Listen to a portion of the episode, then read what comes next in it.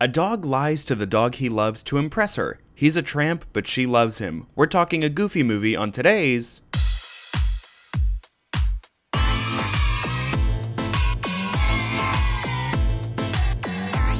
We're not affiliated with Netflix. Welcome to Kidflix, the podcast where adults try to definitively rank every kids movie ever made. I'm your host, Ross Wiseman, and this show is not for kids, so turn this off and sneak out of the house and try mushrooms in the park. I didn't do that when I was a kid because uh, I'm still scared of any psychedelics or anything. Uh, one time, uh, I uh, had an edible and I thought I was going to die. So no more uh, drugs for me. That's a classic high school uh, goof goofballery. But uh, in any case, uh, we have a special guest today uh, via Skype, uh, the host of the Victims and Villains podcast. It is Josh Berkey. Hey, Josh, how you doing? I'm good. How are you? So I I take it with you know not indulging in psychedelics. You've never watched Doctor Strange. Uh, that is true. It's a super trippy film. oh, I can imagine. I saw. I mean, I saw Thor Ragnarok in the one scene where he's like, "Now you have a, cu- a glass of water, and now you don't." I was like, "This is enough for me. I don't think I need to see the full film." Yeah, that's that's about the extent. I mean, Thor was all right. It wasn't as good as I felt like everyone made it out to be. But yeah, Yeah.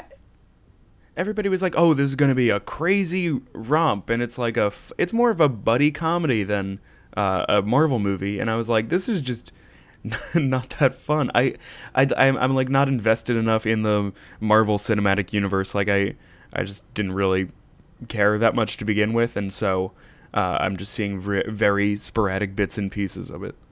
I only actually saw it because my wife and I, uh, one a mutual friend of ours, just texted us and was like, "Hey, you want to go to the movies?" And we were like, "Sure." And it was five bucks. So you know, Oh wow! yeah, we have we have five dollar theaters out here. Uh, well, on Tuesdays. So Well, yeah, Temple every couple weeks they do a two dollar movie, and even if it's horseshit, you can't beat two dollars. So I will waste two dollars.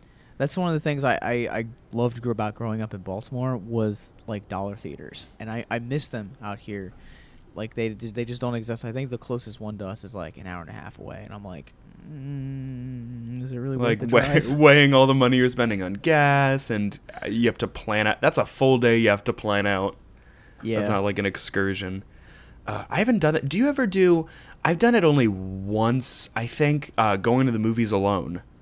I actually so a portion of our show we we cover new films that are released every week, um, because our final vision for what we're doing is to you know become licensed critics. So right now we're trying to kind of build that audience up on YouTube. So what we'll do, I've been doing since March has been going to the movies every week alone. Uh, to see these new films because a lot of the films that uh, I'm going to see my wife doesn't actually like so on all my friends work during during the week, so it's it's like, eh, it's it's an interesting experience. Yeah, I, I don't think I could ever really. I mean, I would like to be a movie critic, but I was actually we were talking about this last week on the podcast that uh, I'm too. I don't know if the swayed is the right word, but I'm I'm way too like right after I see a movie or watch a TV episode, I immediately go to. Uh, like the AV Club or something to be like, did I actually like this, or am I just dumb and wasn't paying attention?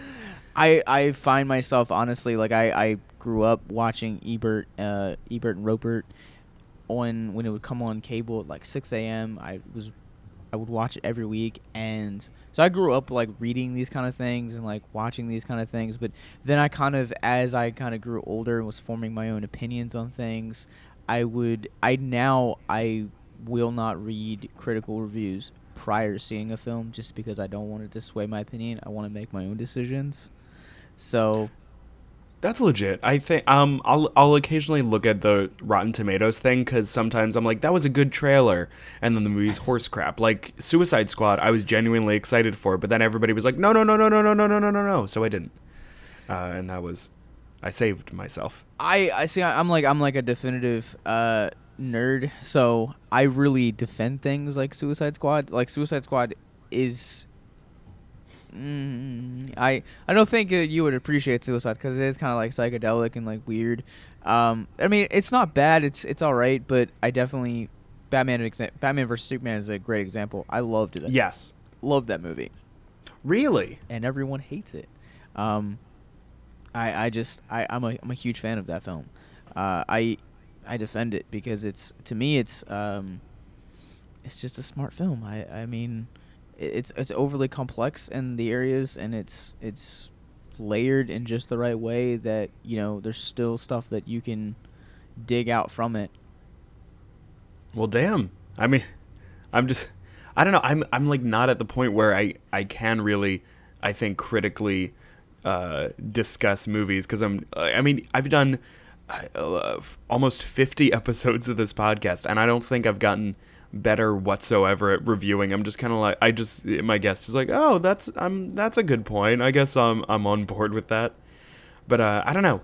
It's it's it's a it's a beast and I'm I'm just like I enjoy movies in general like it's either I'm bored out of my mind or I love it and it's my favorite there's no real in between for me I mean, it for me it was like making that transition from like film goer to like like you know looking at things more critically was a challenge for me because the first film that we sat down and, and reviewed was Justice League and Justice League was a film that was like on my most anticipated list for like probably three or four years because I'm such a big DC fan and I looked at like you know things like oh, how does the story affect? And how does the you know how does you know the chemistry between the actors? So you start breaking down what makes a movie a movie and then you can start looking at it more objectively taking yourself out of the fandom. Um, like strangers another great example. We did the new one and i'm such a huge fan of the original that going to see the, the second one it was like take yourself out of the fandom and really really start looking at what you liked about this film what you don't like about this film and I ended up actually not enjoying the film because it just it wasn't really all that great because there was a lot wrong with the story. It was a lot wrong with the plot. Um, you know, the movie like the the cast like just didn't really wasn't really all that strong and like all my friends were like, "You're crazy. This is an amazing film," and I was like, mm, "No."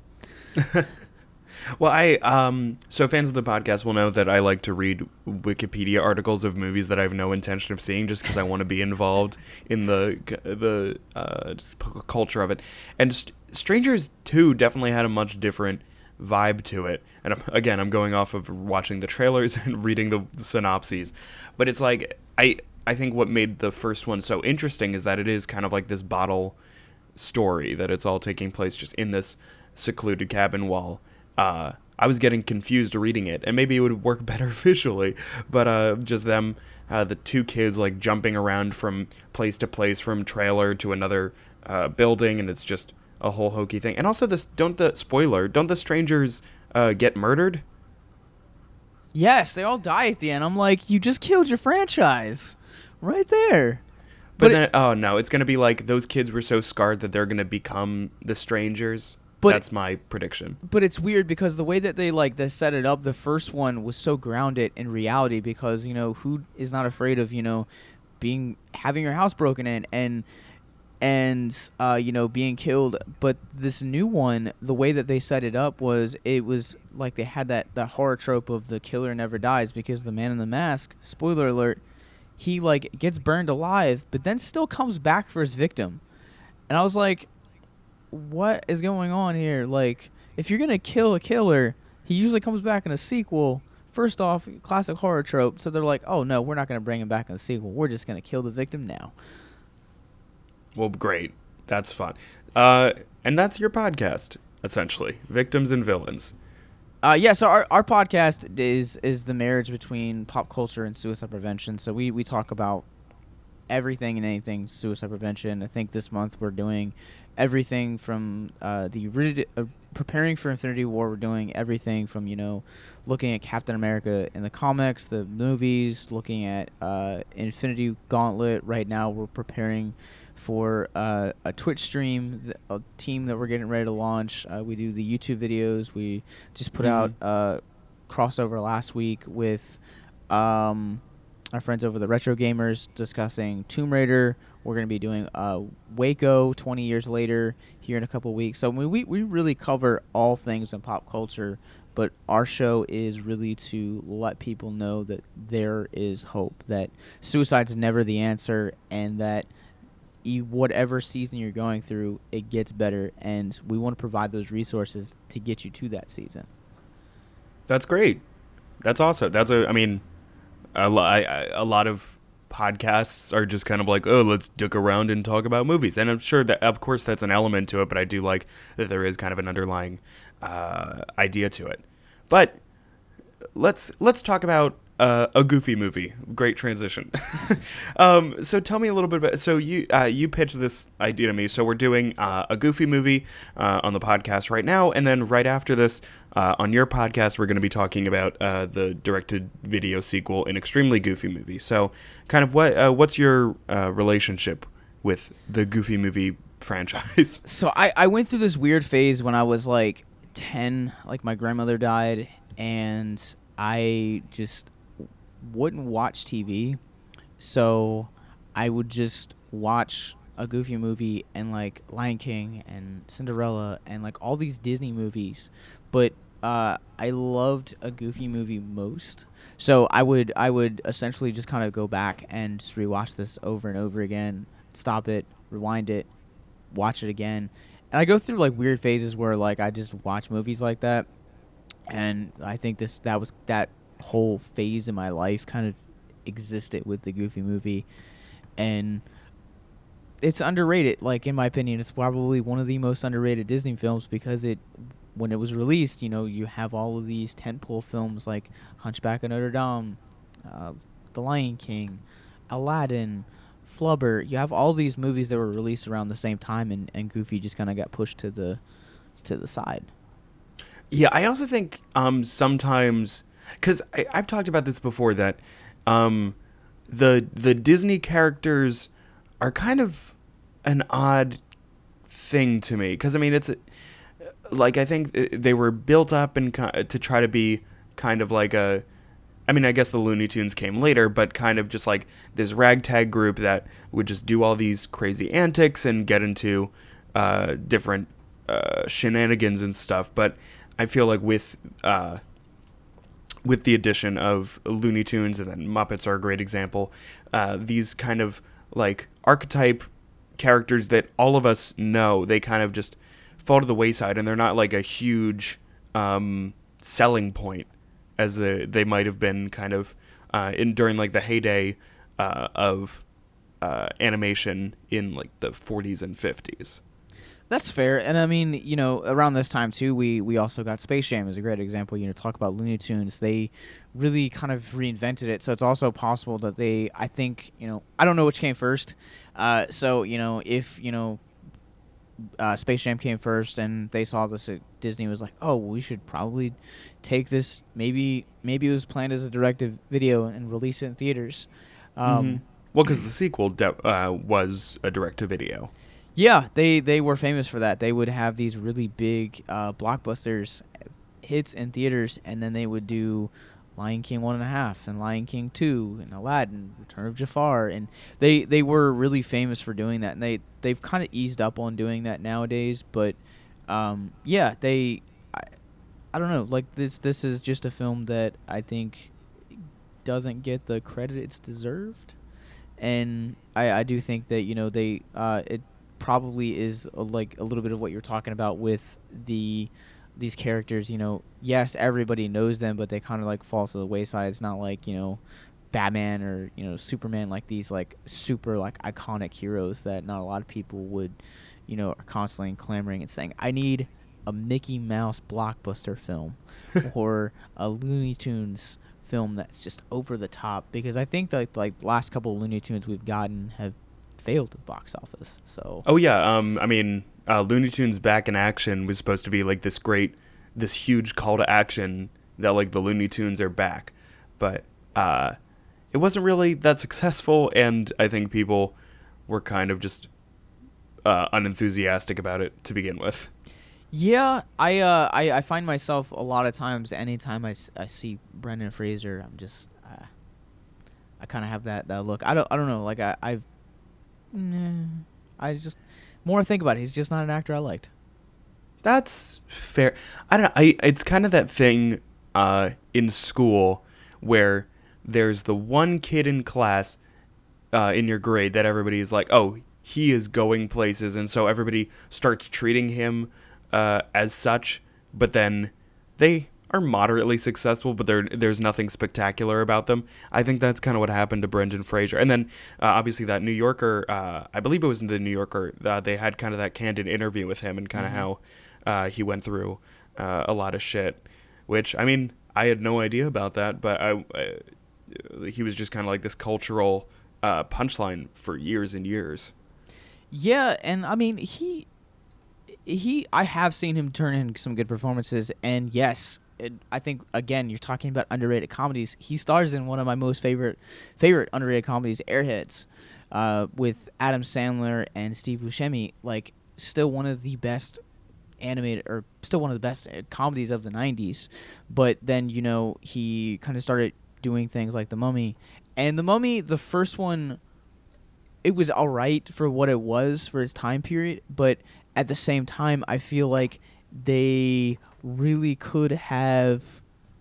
They they just they tried to light that candle one too many times, and ultimately, I think you know he was just kind of like doing it as a paycheck, and so Yeah. No, I agree with that. I mean, but also the Mummy gave us a really cool ride that I have not been on because it looks too scary. same.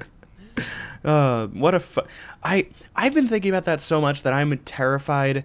Uh, I'm excited about uh, the idea of having kids, but at the same time, I'm so scared that they are gonna be really excited and into thrill rides, and I'm gonna have to just go on all of them. But then it's gonna be a rude awakening where it's been like, oh, I've been scared of this ride for 25 years, and it's actually for children, and it's not a deal at all. Like I still have not been on Space Mountain, because that seems uh, horrifying. I just went on Splash Mountain a couple years ago, and it was not that bad. No, I, I don't do roller coasters, and I, I my wife is like all for roller coasters, so it's an interesting dynamic where if we ever do go to like amusement parks, which I think has only happened maybe once since we've known each other, it's oh apparently my wife's telling me it's never happened, but it would be like here hold my purse. I'd be like okay. Yep. So I, I just don't do them. Like I actually uh, a couple like about ten years ago, uh, my buddy and I, we went with our church to Hershey Park, and he had convinced me to go on this ride where you're.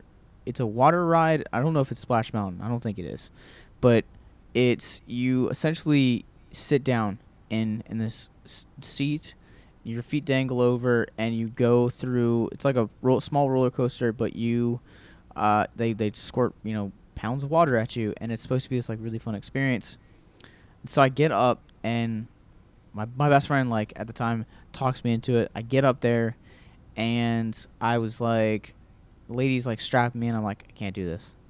I can't do this. And the lady makes eye contact with me. She's like what do you mean you can't do this? I'm like let me up. I cannot do this. And like I, I start making this like big scene and everyone is watching me and i'm like i'm not on drugs. I swear i am not on drugs. And i just bolt it. And i was like never again will anyone convince me to ride a roller coaster or anything any sort of thing like that i will stand my ground next time Well, my thing is like I, de- I know which rides I like and think I would like, and it's very hard. Like the thing is, uh, I went I, I went to um, uh, Disney World a couple years ago with like school and stuff, and um, a couple times I did challenge myself and I went on rides that I thought looked a little scary, but also I was like, I'm not going to be the only one in the group. But I I remember I w- we were in line for test track, and it was uh, easily a 45 to hour long wait, and I, I kept telling people, look, I'm down to go on this ride. I just need somebody to tell me what the ride is because I have I had no idea, and no one would tell me, and so I'm just shaking in line because I'm thinking, oh no, what is Test Track gonna be? It's gonna whip me around, and then I went on, and it was the best. It's the best ride, I think, uh, in Disney. I'll die on that. I think. I think the closest I've ever gotten to like a thrill ride was, uh, I don't remember. I think it might have been Hershey a couple years ago. Um, but my, my like, it was like the simulation thing that you went in, and it was like a rocket, and essentially like it was like a VR experience, and you got in and it like it tilted up, so like you actually got to feel like what it was what it would be like to go on a rocket, and I feel like that's like the closest to thrill ride I've ever gotten, and everyone, like all the five year olds that are probably listening to the show are probably like, ha, I've done the Great Bear. I hope there are no five year olds because I curse and say bad things a lot. We were talking, about psychedelics. Uh, so if you're still listening, five year old, kudos to you.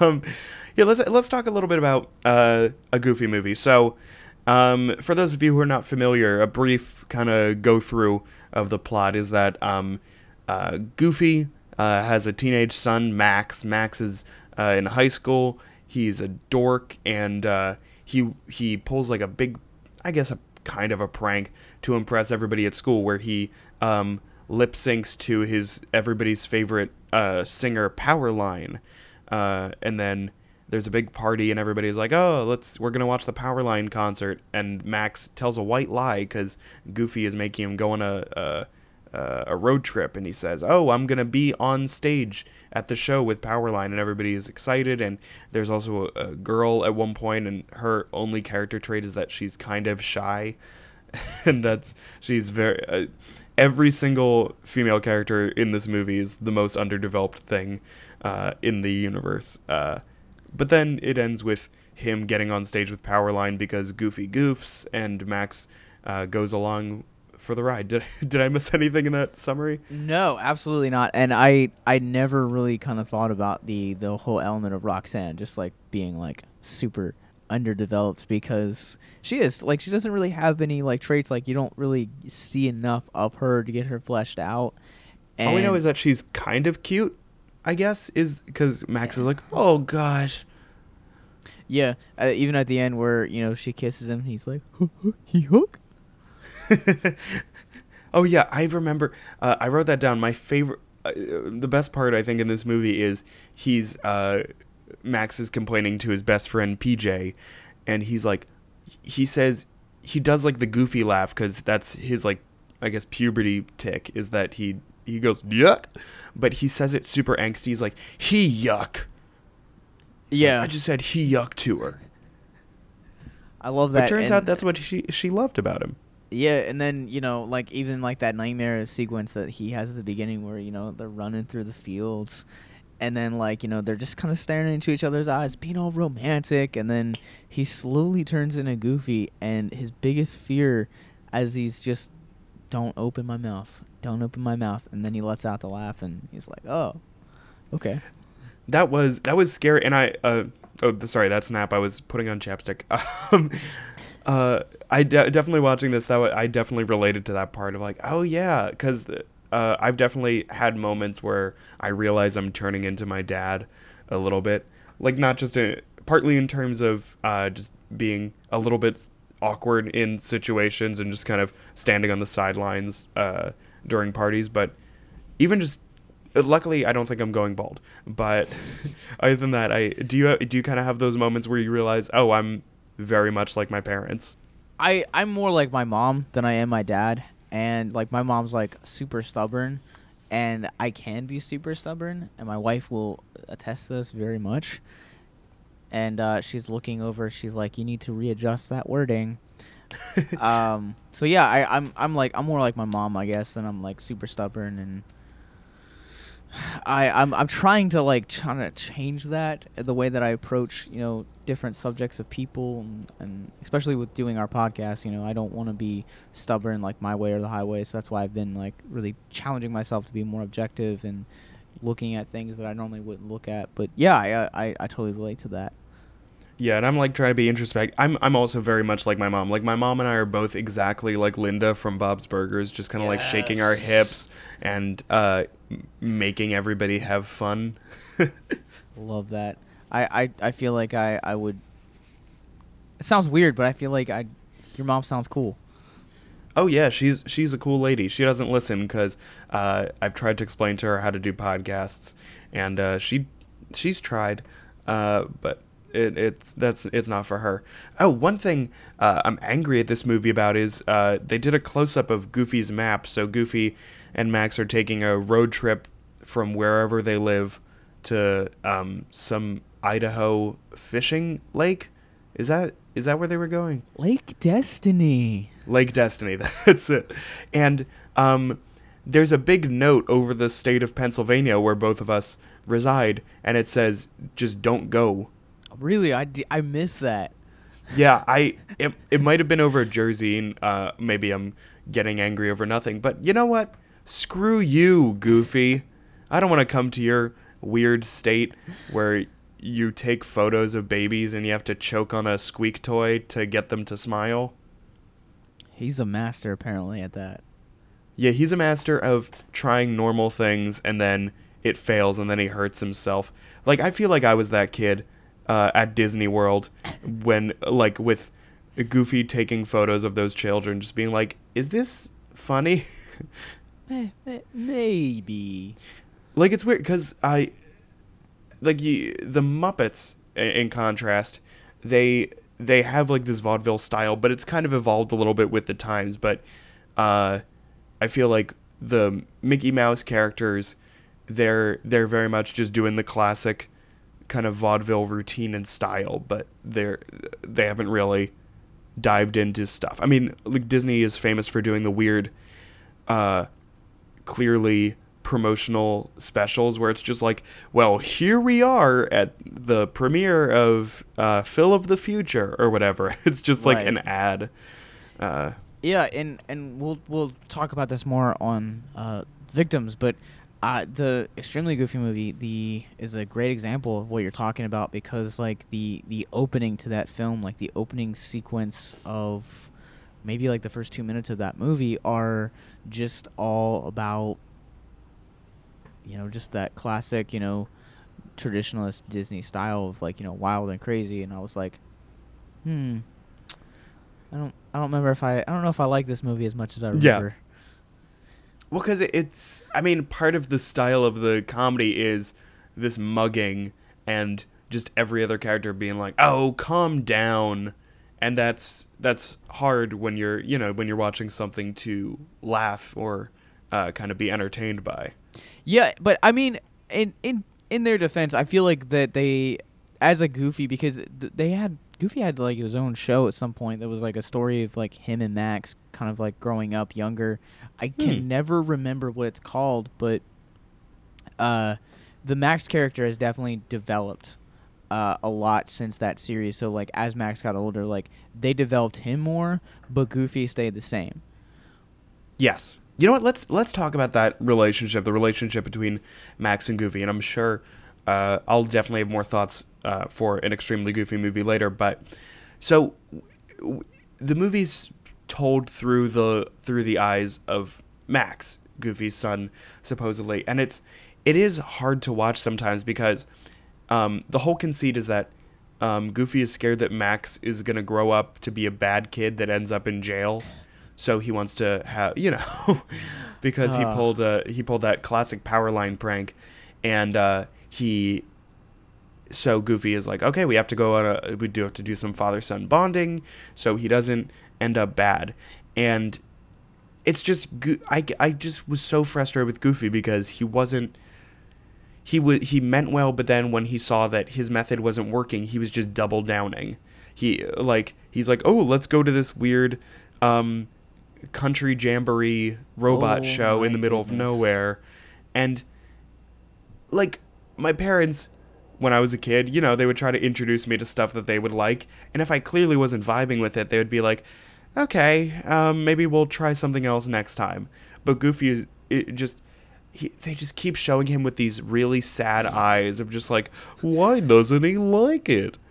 Yeah, I, I totally agree with that. And as I'm watching the the jamboree, like I really feel for Max in that because like, you know, I I'm a I love cinema and obviously one of the arguably one of the greatest cinematic experiences of all time is is Rocky. Uh, Rocky is a, a franchise that I feel like a lot of people appreciate.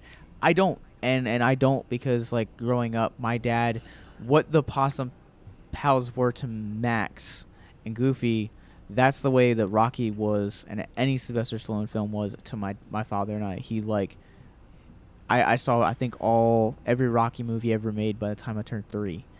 So like Oh well, that's that's hard. yeah, I, I so I understand like Max's pain like sitting here watching it. So like when Rocky Six came out, like I took my dad to go see it as like a Christmas gift, but to me like as I'm sitting in the theater, I'm just like, mm, mm, uh, possum pals. Yeah. This this and the possum pals just look dangerous with their weird like springy nail bit, you know, coming at you creations and I was like, "Oh, someone's and the entire blind. audience and the entire audience yodels along. That's insane. Uh, my my brother is like deathly afraid of audience participation, which is partially why he doesn't come see shows that I'm in, because Nice. he doesn't.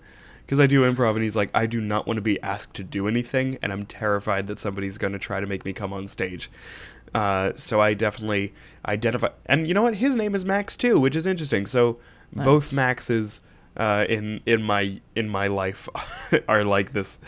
Uh, but yeah, and I don't know. I mean, I get part of Goofy's characterization in a lot of these kind of creations is that they they have the worldview and they're very kind of like they're naturally oblivious. Like they'll walk off a cliff accidentally and not realize it until they realize it. But it's just like I don't know. I was this was a movie that seems to be about Max Max's struggle and then it becomes just about Goofy being hurt and it, that just doesn't work for me.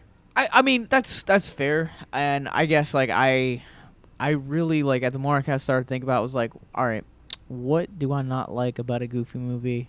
But it does like yeah, I can definitely see like what you're talking about because it it's, it opens up and it's, it's you know it's about Max's you know, trying to win over the girl, and then somewhere along the road trip, it slowly kind of starts to become about you know that whole father son aspect of, you know, really trying to you know reconnect at, at a younger Yeah. age because you know teenagers connecting with their parents it's hard and you know i don't care whatever generation you're in like even if you have a great relationship with your parents there's still uh you know a weird dynamic there that you know that age gap it it affects you it's just i think it's honestly just biology that we as as cre- cre- uh, creatures we just we don't like to open up around that it's like a weird age with like our parents are like 16 17 however however old max is Yeah. But also, I mean, and that's that's true. And I mean, Max can definitely try to realize that this is who his dad is and just kind of try to accept that. But at the same time, like Goofy knows that he has a teenager and he I mean, I remember this drove me crazy and eventually my mom lightened up a little bit when I would be like, "Look, you, you got to stop kind of treating me like a baby like I'm I'm 17." but I, um it was also I got annoyed that um, Goofy didn't like he planned this trip and kind of just told Max that it was happening instead of uh, uh, being like, "Hey, how about like what are you doing next weekend? How about we we're gonna do this now?"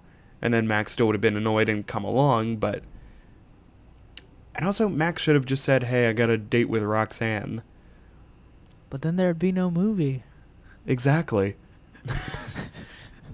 i, I mean a goofy I solved the conflict. yeah, Goofy's a but Goofy's a character that I feel like that it, it it works for this for this character like the the crazy antics that this trip participates on because and it, it also too shows like the different like generational gaps uh, in you know the way that uh, the opening sequence is is a, one of the opening scenes is a great great example where Goofy comes in and you know he's oddly covering his boobs for some reason and got Yes. hair up here and he's you know vacuuming and he destroys the the Powerline. He's like you know well who's who's Powerline? He's like only the biggest rock star on the planet dad. And then he's like oh he's not bigger than the mambo king. So you know that like that's a great example. And then you kind of see those generational gaps throughout the entire uh you know film where uh even when you know pj and his dad get to the get to the campsite you know they're you kind of see that that generational gap again because you know Goofy wants to hang out with uh, Pete and PJ, you know, and Max. You know, they want to do like music and you know talk about you know whatever whatever else they they talk about because they don't really talk about anything else outside of girls and Powerline, but you know that it's just gen- different generational gaps that I think you see in this film as well. That also reminds me that scene. So there's a this scene between um, Max's Max and his best friend PJ, and uh, it's like the classic. Uh, uh, a parent overhears um, uh, like the secret being t- revealed and everything falls apart. But um, Goofy gives them a pizza, and that pizza, the cheese is sliding off the entire time. And I remember being very annoyed about that. There's like weird cheese, like there's other cheese stuff, like the um, the stoner friend. Yeah. Uh, he he is obsessed with uh, uh, spr- Cheez Whiz, cheese, cheese the whiz, and he's just weird about it. And then at the end, um, he sprays Cheez Whiz on everybody, and the only person that uh, doesn't mind is like the school uh, class president.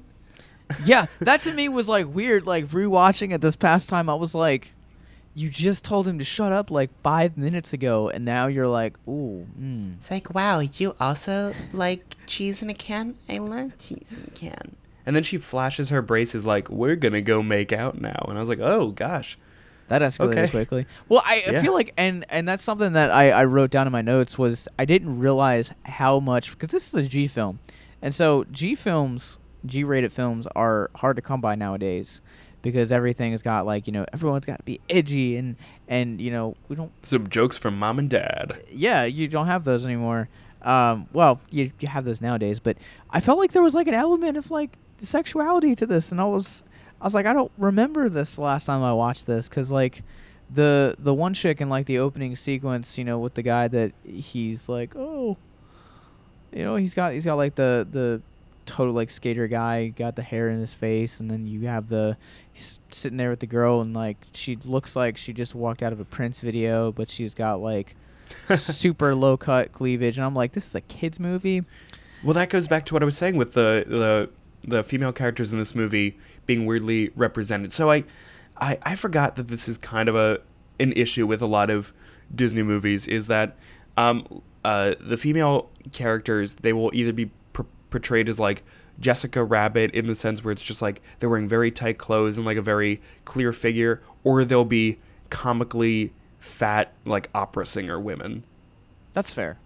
Yeah, that's fair. even though they did drive by uh, nuns on the highway, and they were a ni- they were uh, a very realistic representation of women.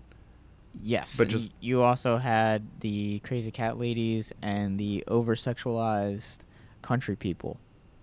Oh right, yeah. It. Oh my gosh, like that. I was, because I mean, no kid is really gonna notice that. Like that's, I don't know. It, it's it's a weird choice because I mean, all of the all of the men in this movie are are butt ugly goofuses. Like Yeah, they, that's fair. Like they all have uh, like buck teeth. They're all like tubby and they're just like awkward. And it's I don't know. It kind of think uh, watching this and like.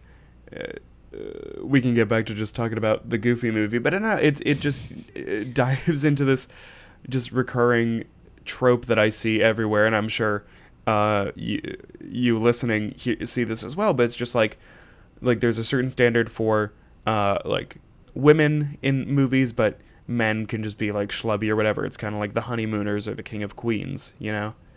Yes, and and but I think that they're you know now with you know now with the, you know films like Wonder Woman and uh you know Black Panther and these these films that are you know not to just you know pull from comic book movies but these films that are really you know changing the way that we really look at these stereotypes. I think that you know it's it's a great example, and Get Out's another great example of you know the way that we looked at you know what horror films can be. Even this past weekend with uh, Quiet Place releasing, it's another you know genre shaking film that you know we're starting we're slowly starting to get away from this.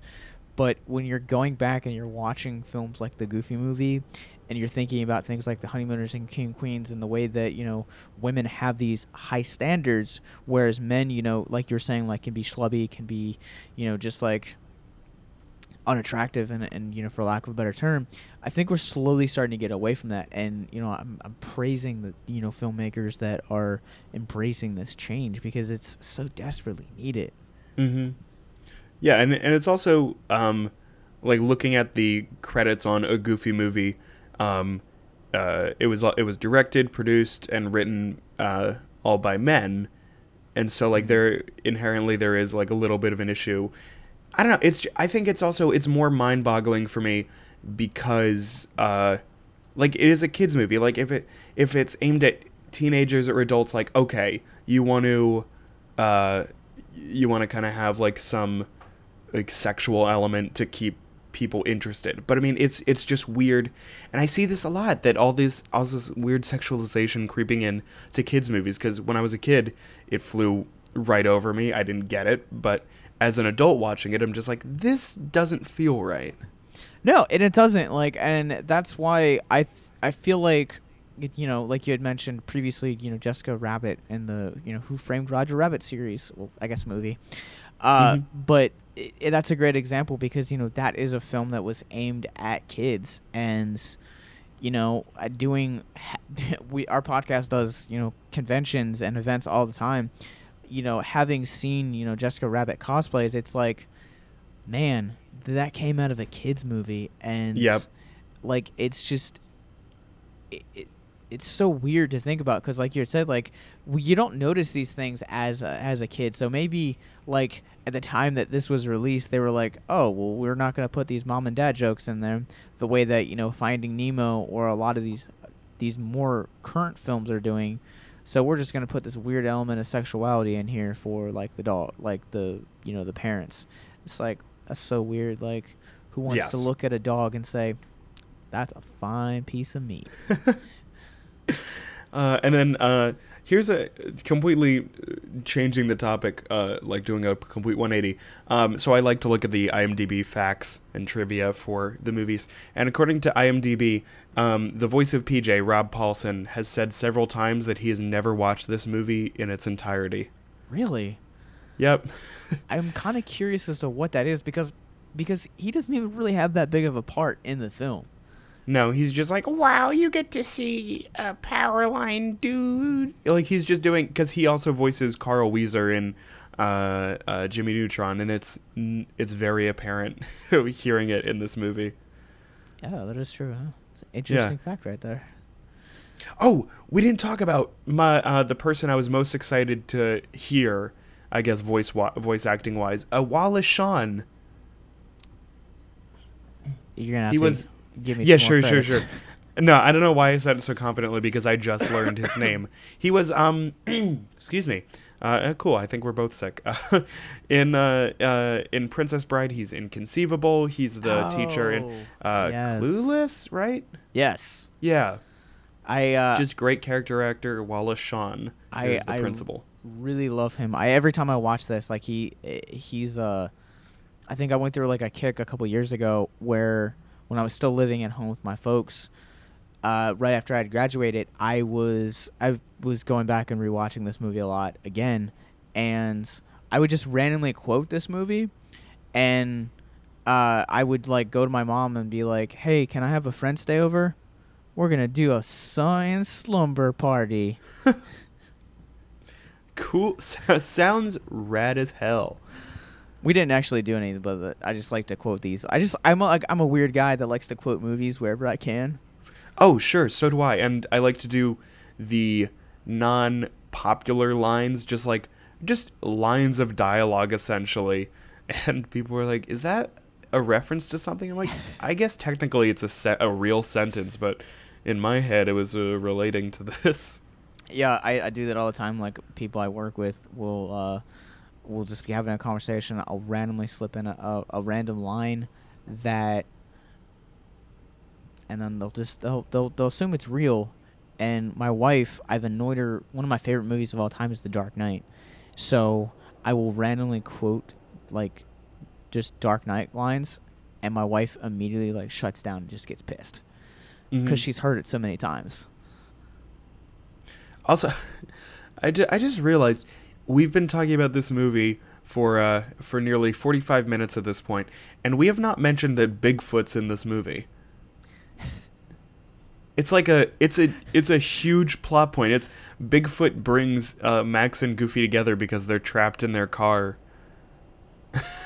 Yeah, let me take a let me take a sip of my high dad soup here. Yeah, yeah, yeah. Oh my god. That I wrote that down. I was like, Hi Dad Soup. Like, I mean, it's nice I guess that they're finally bonding and it, it took soup to do so. Soup, it brings people together. But Desperation brings people together because they're they're kind of like they're kind of like conformed into this like the way that the scene ultimately ends up was you know they get a video footage of, of Bigfoot. Bigfoot has their keys, so they get locked in the car, and he gets Max gets hungry, so randomly, conveniently, they get soup. yeah, there's a can of a piping hot can of soup on the dashboard.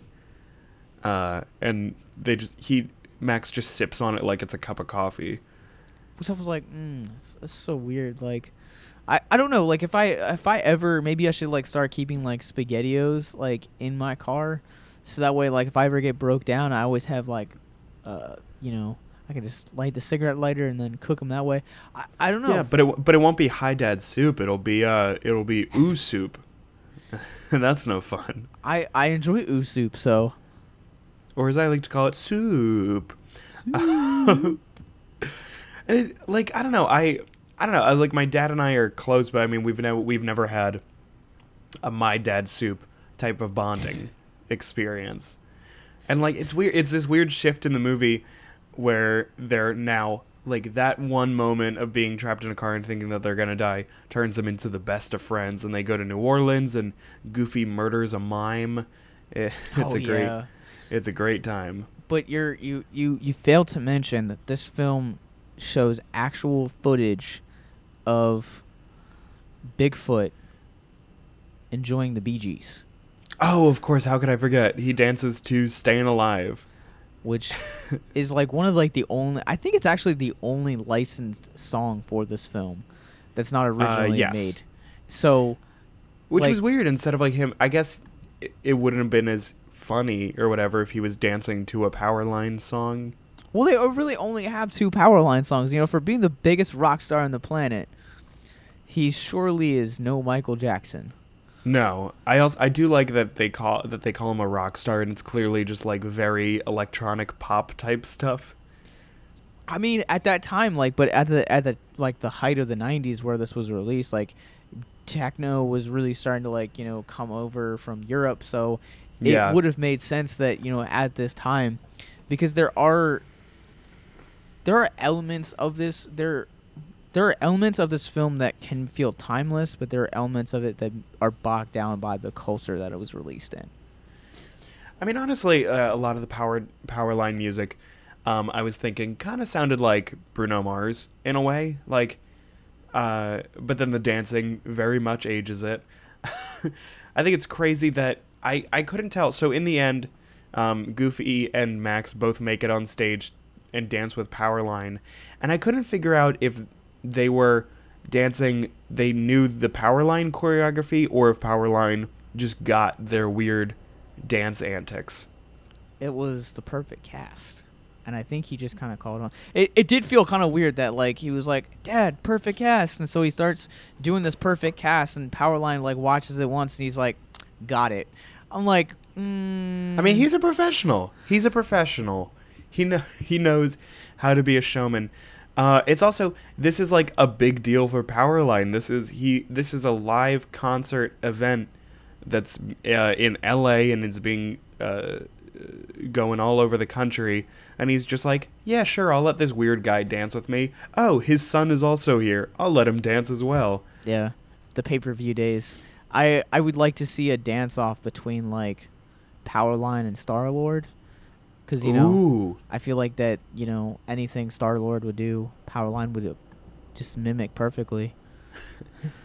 he'd be like, "Yeah, my mom and I used to dance to this or whatever." Uh, I, I saw both movies once, so there we go. Uh, man, Guardians of the Galaxy Two is, I think, so much better. Really, I uh, I there are elements of it that I feel like are better, but I feel like the Guardians of the Galaxy to me is one of the best films ever made, just because it it blend it tackles character development really well with all five characters that. Uh, is it five? Yeah, five characters that you really had no idea about. Um, uh, you have you have that, uh, but you also have there's a lot of humor in this. The action in it's good. The only thing it really fails from is uh, kind of a weak villain.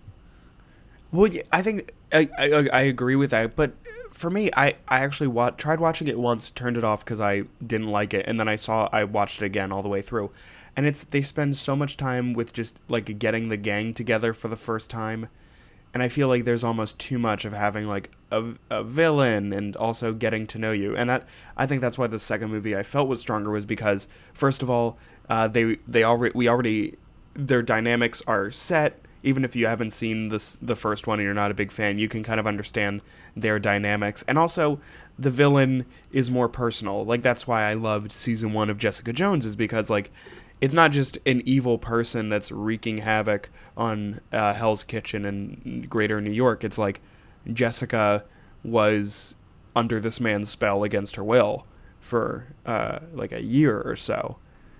Yeah. I loved the first season of Jessica Jones and the new one was like it was I wouldn't say it was bad, but it was just a different completely different dynamic than the original one. Uh, it does fall a little bit short of the first season though. Yeah, I watched one episode and I was like, "Oh, uh, if I get around to it, I'll keep watching." Uh, yeah. Um, also, uh, when uh, Roxanne sees Max on TV at the concert, you would think like, "Oh, you this boy that you have a big crush on, you're gonna uh, like bounce around with excitement or something." No, she she just kind of smirks a little bit. She's, I mean, the movie wants you to know that she is very shy, and she is a very scary dad. Another again another classic trope. Yep. Like, Uh, what do you want? uh, nothing. He doesn't even say that. Like he just like growls at her because you know, Daddy, calm down. Ugh. I ugh. Oh, she said daddy and I got very angry and I was like, "No!" at my TV. Oh, that's great. I I don't know. Like I I enjoyed the uh, I yeah like the the whole element of like her just being kind of like, you know, like super shy throughout the entire film. It it works for her character the way that she is. But as but at the same time, i at the same I I don't cuz Max is nervous about approaching her and talking to her, but it seems that she is such like an introverted person. Like I want to I want to underst- I want to see more of like her personality and kind of I want to I want to see a subplot involving her during the movie where she's like trying to understand her feelings or I don't know, she's hanging out with student body president girl. and she really does feel like a wasted character in this almost like almost everyone outside of outside of you know Max and Goofy and aside from you know maybe PJ and Pete they a lot of the characters in this they don't feel like they you if you took them out of the equation they would probably still be would still be the same movie like you don't even really need to meet Roxanne Mhm. you could just know her by name and it would still be the same film i feel like Yeah, for the most part. Um, also, my favorite IMDb fact that I found is, and these are usually like user submitted, so that it says the title of the movie refers to both the main character Goofy and the kind of antics he gets into.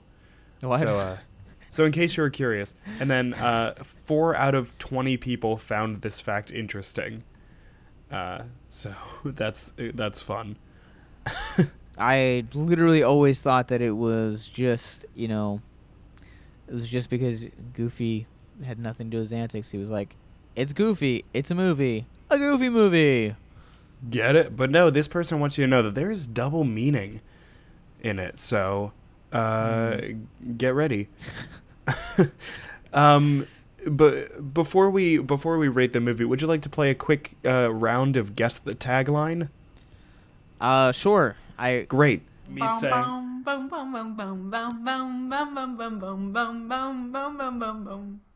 Guess the tagline. As I have been trying to, as I've been listening to your show in preparation for this crossover, I have been trying to like, if he does this, what is this? What is going to be the tagline? Yeah, it's a very fun game because I always forget to ask my guest beforehand, like, oh, hey, do you want to do this? And if so, just like kind of brainstorm a couple ideas. Nope, I think it's fun to just spring it on them in the moment. So, uh, yeah, so, um, guess the tagline. Uh, you know, all movies have, uh, like a little quip or something to try to market their movie, and kind of if you're on the fence about it, you're gonna get in that seat. So, a Goofy movie, 95, um, is really riding off the star power of um, the Disney gang's favorite dog man, Goofy. So, what are your thought processes to like how uh, Disney would market this film? Father and son take a goofy road trip. That's actually very close. Oh, The the tagline, uh, according to the poster on Wikipedia, is "It's hard to be cool when your dad is goofy." So you definitely included the uh, goofy the goofy double meaning thing in there.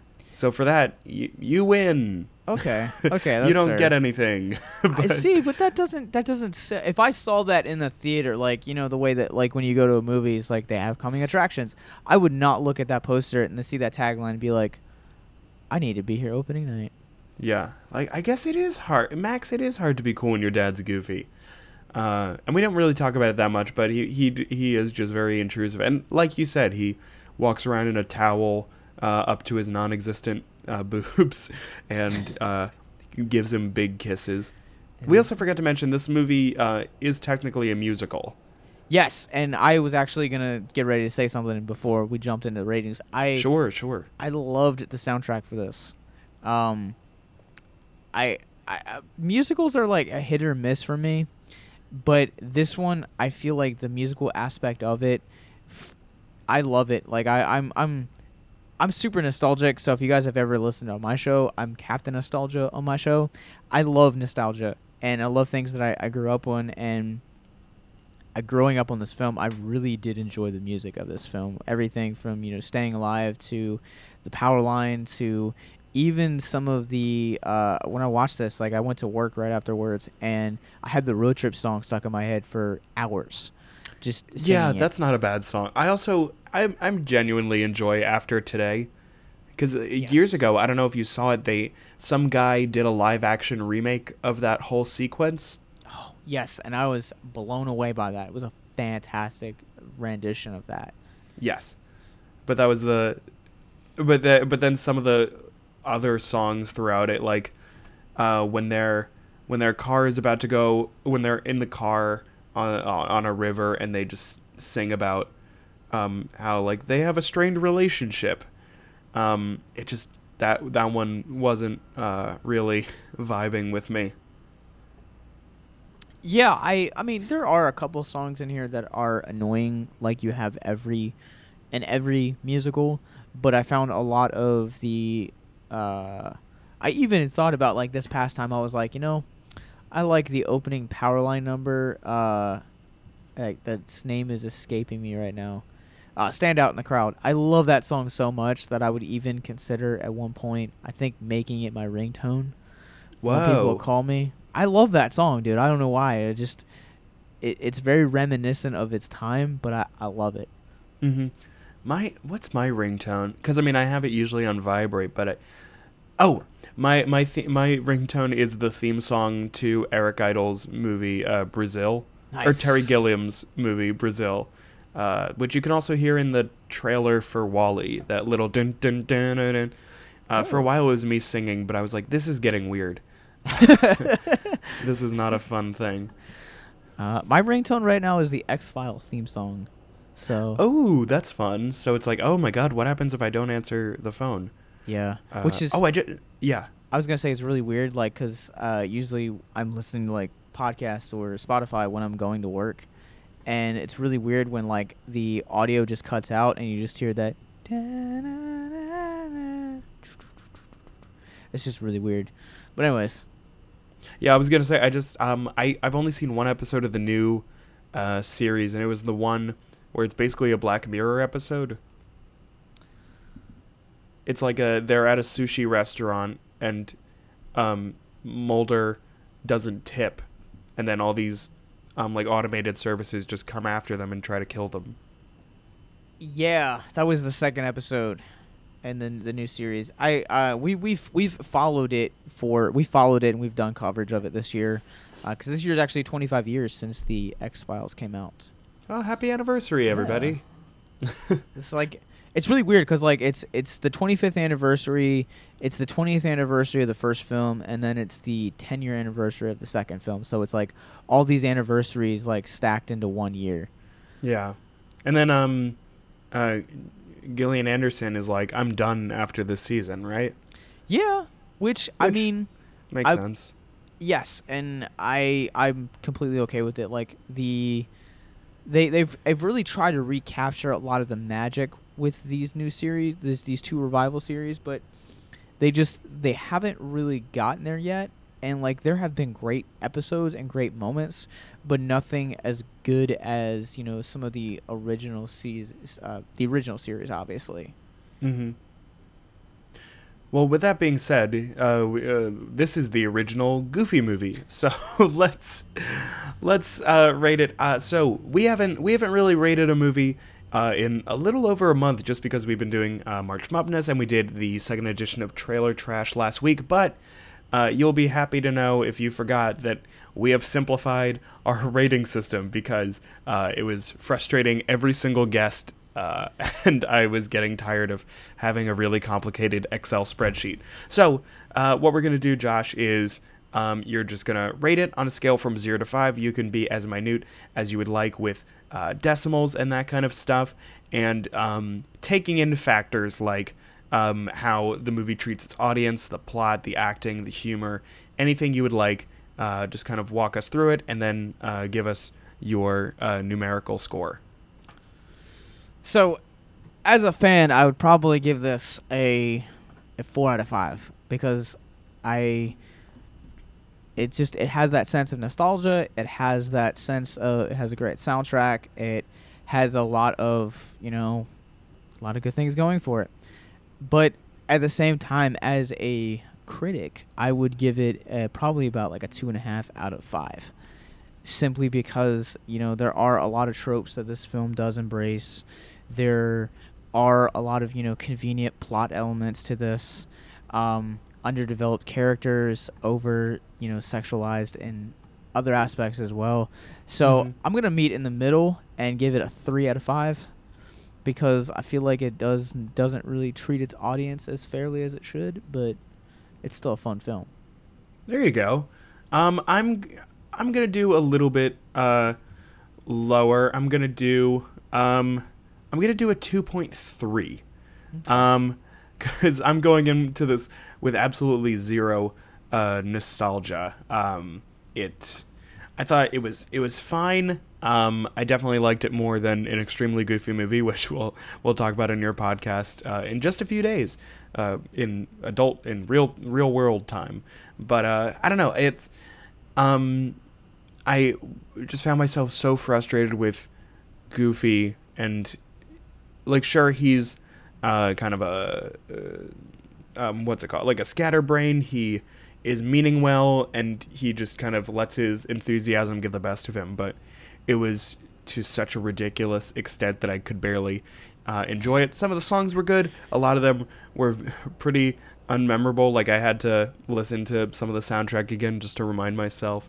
And uh, you know uh, so much stuff happened that I was confused by, like all of the uh, the Bigfoot stuff. I was like, this is an interesting way to uh, get these two characters to open up after an hour of poutiness.